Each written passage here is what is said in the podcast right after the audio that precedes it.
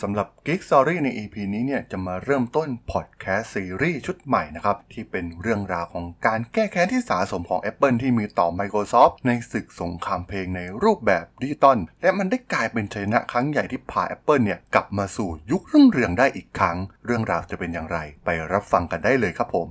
You are listening to Geek Forever podcast. Open your world with technology.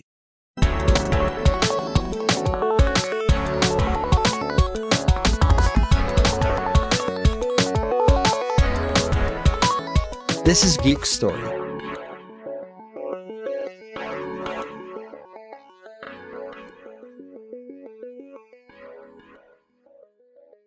Brought to you by DNA Power. Power your business with a new solar roof. สวัสดีครับ ผมดนทราดนจากดดนบล็อกนะครับ และนี่คือรายการ Geek Story นะครับ รายการที่จะมาเล่าเรื่องราวประวัติ นักธุรกิจนักเทคโนโลยีที่น่าสนใจนะครับสำหรับ EP นี้เนี่ยจะเป็นการเริ่มต้นพอดแคสต์ซีรีส์ที่มีชื่อว่า Digital Music War นะครับ เป็นศึกระหว่าง Apple กับ Microsoft ต้องบอกว่าในยุคปี 80 เนี่ย บริษัท Apple ผู้ผลิตเครื่องคอมพิวเตอร์รายใหญ่ของโลก ขายคอมพิวเตอร์ Macintosh ของตัวเองเนี่ย ได้อย่างเทน้ำเทท่านะครับ Apple ทำกำไรได้อย่างมหาศาล เป็นบริษัทคอมพิวเตอร์แถวหน้าของโลกในขณะนั้น แต่หลังจากนั้นเนี่ยมีการถือกำเนิดขึ้นของบริษัท Microsoft ได้เริ่มแย่งส่วนแบ่งไปจาก Apple ทีละน้อย จนในที่สุดก็ตามทัน และแซงและทิ้งห่างไปอย่างไม่เห็นฝุ่นในช่วงยุคปี 90ทำให้ในปลายยุค 90 บริษัท Apple เนี่ยได้ทำการไล่ CEO ผู้ก่อตั้งอย่างสตีฟจ็อบออกไป ราะว่าเป็นส่วนหนึ่งที่ต้องรับผิดชอบต่อความพ่ายแพ้ให้กับ Microsoft ในครั้งนี้ แต่ก็เหมือนนี้เสือปัจจระเข้นะครับ เมื่อ CEO ที่มาแทนจ็อบอีกหลายคนเนี่ย ก็ไม่สามารถกู้วิกฤตของ Apple ได้ โดยช่วงก่อนปี 2000 เนี่ย ยอดขายตกต่ำอย่างถึงที่สุด จนถึงขนาดที่ว่าใกล้จะต้องปิดบริษัทอยู่เต็มทนแล้ว เดือดร้อนถึงผู้บริหาร ไม่รู้ว่าจะแก้วิกฤตนี้อย่างไร จึงไปเชิญสตีฟจ็อบเนี่ยกลับเข้ามาทำงานเป็น CEO อีกครั้ง เพราะคนที่บริษัท Apple เนี่ยต่างก็รู้ดีว่า Steve Jobs เนี่ยคือมันสมองของบริษัท หลาย ๆ ท่านเนี่ยอาจจะคิดว่า iPhone เป็นจุดเปลี่ยนที่สำคัญของบริษัท Apple ให้กลายมาเป็นบริษัทที่ยิ่งใหญ่ของโลกได้จวบจนถึงทุกวันนี้ แต่ต้องบอกว่านั้นเป็นส่วนหนึ่งเท่านั้น แนวคิด Apple รูปแบบใหม่ที่หันมาสร้างนวัตกรรม และเปลี่ยนจากบริษัทคอมพิวเตอร์ ให้กลายมาเป็นบริษัทที่จำหน่ายสินค้าคอน sumer product มันเริ่มมาจาก product ตัวหนึ่งที่มีชื่อว่า iPod สินค้าที่เข้ามาตอบโจทย์ในเรื่องของ digital music ที่ตอนนั้นเนี่ยยังไม่มีผู้นำอย่างชัดเจนสำหรับบล็อกซีรีส์ชุดนี้เนี่ยจะเล่าเรื่องราวความเป็นมาการต่อสู้กัน ระหว่าง Apple และ Microsoft ในศึก Digital Music War ในครั้งนี้ ไปรับฟังกันได้เลยครับผม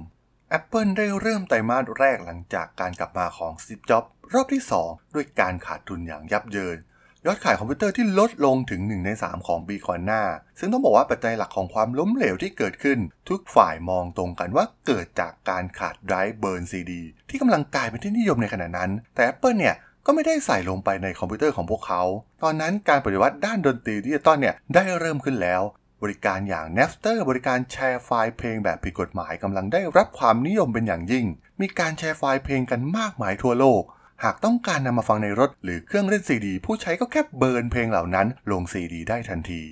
จ็อบเริ่มรู้ตัวว่าเขาเนี่ยเดินเกมผิดพลาด และตกขบวนรถไฟของไดรฟ์ burn ซีดีไปแล้ว แต่ก็พยายามแก้ไขปัญหาโดยเร็วที่สุด ซึ่งมันเป็นตัวอย่างชัดเจนของวัฒนธรรมภายใน Apple ที่กำลังแตกเป็นเสี่ยงๆก่อนที่จ็อบจะเข้ามา เพราะตอนนั้น Apple แทบจะไม่ฟังเสียงของผู้บริโภคเลยด้วยซ้ำ ซึ่ง PC ที่ burn ซีดีได้นั้นกลายเป็นสินค้าท็อปฮิตติดตลาดในปีนั้นจ็อบเองก็เป็นหนึ่งในคนที่ตัดสินใจผิดพลาดในเรื่องนี้เช่นเดียวกัน ที่ไม่ยอมใส่เจ้าไดรฟ์ burn ซีดีไป เพราะมันไม่สวยงามจ็อบต้องการใส่ไดรฟ์แบบทันสมัยที่มีวิธีการดูดแผ่นเข้าไป เพื่อยกระดับสินค้าของ Apple ซึ่งในบรรดาเครื่องคอมพิวเตอร์ของ Apple ทั้งหมดที่ได้วางจำหน่ายในปี 2000 นั้น มีเพียงรุ่นเดียวที่สามารถ burn ซีดีได้ แต่ก็ขายได้น้อยมาก เพราะคนแห่กันไปใช้ PC ที่มีราคาถูกกว่า และสามารถ burn ซีดีได้เช่นเดียวกัน ซึ่งจากความผิดพลาดดังกล่าวทำให้เหล่าผู้บริหารของ Apple เนี่ยต้องกลับมาคิดทบทวนใหม่ พวกเขาจึงได้ตัดสินใจที่จะเน้นไปที่ด้านดนตรี เพราะเป็นสิ่งที่คนนิยมมากที่สุดในยุคนั้น ซึ่งนิยมมากกว่ากล้องถ่ายรูป และดูแล้วมีศักยภาพที่จะเติบโตได้สูง ซึ่งขั้นตอนแรก Apple ได้ไปซื้อผลิตภัณฑ์ที่ชื่อว่า SoundJam ที่เล่น MP3 และสามารถ burn ซีดีได้มาปรับปรุง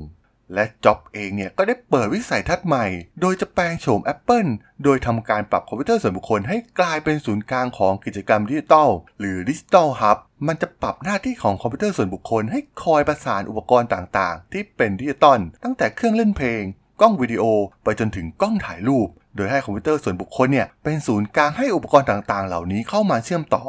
คอมพิวเตอร์ส่วนบุคคลเนี่ยจะกลายเป็นอุปกรณ์ที่คอยจัดการเพลง แสดงภาพ วิดีโอ หรือข้อมูลทางดิจิตอลต่างๆ ซึ่งเป็นสิ่งที่จ็อบเรียกมันว่าไลฟ์สไตล์แบบดิจิตอลนั่นเอง ซึ่งจะเป็นรากฐานที่สำคัญของ Apple ในยุคถัดไป Apple นั้นจะไม่เป็นเพียงแค่บริษัทคอมพิวเตอร์เพียงอย่างเดียวอีกต่อไป โดยจ็อบได้ตัดคำว่าคอมพิวเตอร์ออกจากบริษัทด้วย โดยเครื่อง Mac นั้นจะผันตัวเองมาเป็นศูนย์กลางสำหรับอุปกรณ์ใหม่ๆ อีกหลากหลายรูปแบบที่กำลังจะเกิดขึ้น ต้องบอกว่ามันมีหลายสาเหตุที่ทำให้จ็อบนั้นสามารถมองเห็น และอ้าแขนรับยุคใหม่แห่งการปฏิวัติดิจิตอลได้ดีกว่าคนอื่นๆ จ็อบมีทั้งส่วนประกอบของศิลปศาสตร์และเทคโนโลยี เขารักเสียงเพลง รูปภาพ วิดีโอ และยังรักคอมพิวเตอร์อีกด้วย ซึ่งหัวใจของวิสัยทัศน์ใหม่ของจ็อบในเรื่อง digital hub ก็คือการเป็นตัวเชื่อมความนิยมชมชอบที่เขามีกับความคิดสร้างสรรค์ทางทั้งงานศิลปะและงานวิศวกรรม ที่มีการหลอมรวมกันได้อย่างสมบูรณ์แบบที่สุด ซึ่งในตอนท้ายของการเปิดตัวผลิตภัณฑ์ใหม่ทุกๆ ครั้งจ็อบจะฉายสไลด์เป็นรูปที่มีการบรรจบระหว่างความเป็นศิลปศาสตร์กับเทคโนโลยี และนั่นเป็นเหตุผลว่าทำไมเขาถึงคิดถึงเรื่อง digital hub ได้ก่อนใคร และเขากำลังจะนำพา Apple ก้าวไปยังจุดนั้นให้ได้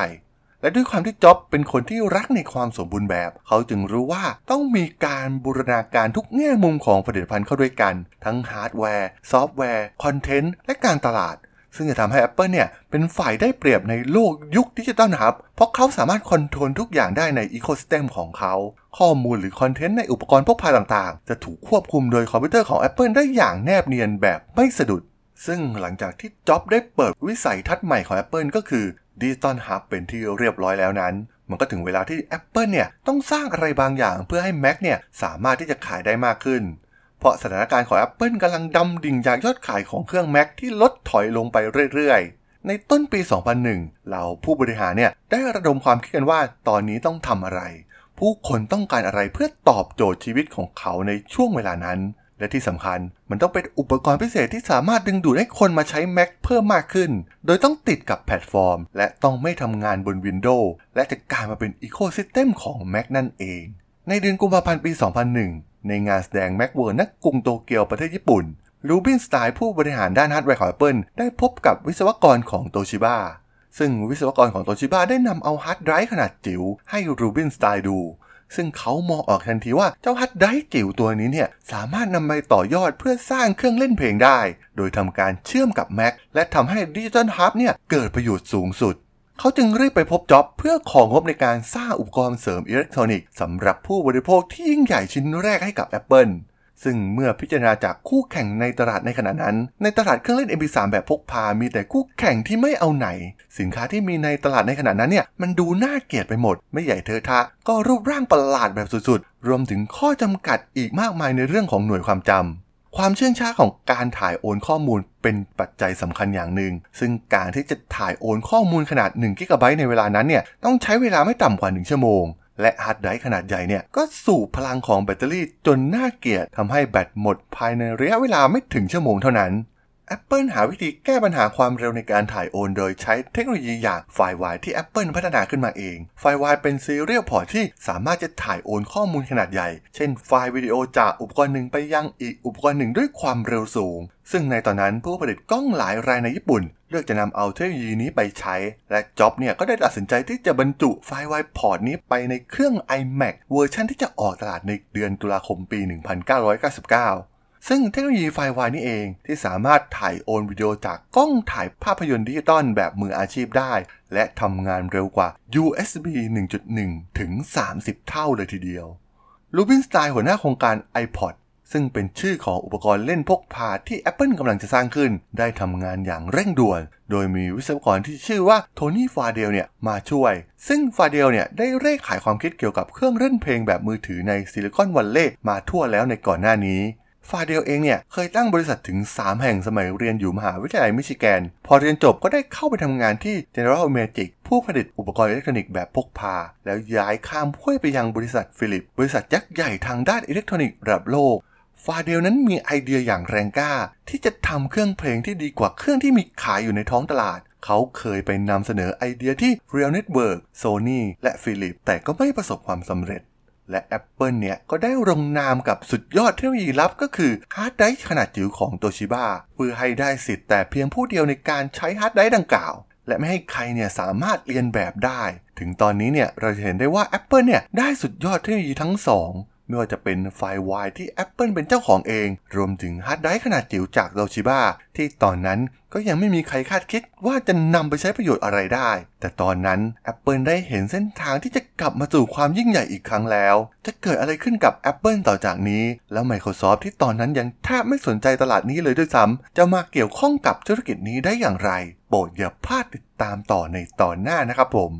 สำหรับพอดแคสต์ใน EP นี้สนับสนุนโดย DNA Power รับติดตั้งระบบโซลาเซลล์บนหลังคาบ้าน โรงงานอาคารพาณิชย์ และสิ่งปลูกสร้างทุกประเภท รับประกันแผงโซลา20 ปี อินเวอร์เตอร์ 5 ปี ประกันการติดตั้ง 2 ปี คืนทุนภายใน 4 ปีครึ่ง สอบถามข้อมูลเพิ่มเติมโทร086-600-3022 หรือสามารถดูรายละเอียดเพิ่มเติมได้ที่ description ของ podcast EP นี้ได้เลยนะครับผมสำหรับสงคราม Digital Music War ใน EP นี้ระหว่าง Apple และ Microsoft ผมก็ต้องขอจบไว้เพียงเท่านี้ก่อนนะครับสำหรับเพื่อนๆที่สนใจเรื่องราว ติดตามต่อก็สามารถติดตามกันต่อได้นะครับทางช่อง Geek Forever Podcast ตอนนี้ก็มีอยู่ในแพลตฟอร์มหลักทั้ง Podbean Apple Podcast Google Podcast Spotify YouTube แล้วก็จะมีการโหลดลงแพลตฟอร์ม Blockdit ในทุกๆตอนอยู่แล้วด้วยนะครับถ้ายังไงก็ ฝากกด Follow ฝากกด Subscribe กันด้วยนะครับ แล้วก็ยังมีช่องทางหนึ่งในส่วนของ Line add ที่ a d t h a r a d o n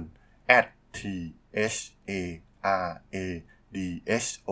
l สามารถแอดเข้ามาพูดคุยกันได้นะครับ ผมก็จะส่งสาระดีๆ พอดแคสต์ดีๆ ให้ท่านเป็นประจำอยู่แล้วด้วยนะครับ ถ้ายังไงก็ฝากติดตามทางช่องทางต่างๆ กันด้วยนะครับสำหรับใน EP นี้เนี่ยผมก็ต้องขอลากันไปก่อนนะครับ เจอกันใหม่ใน EP หน้านะครับผม สวัสดีครับ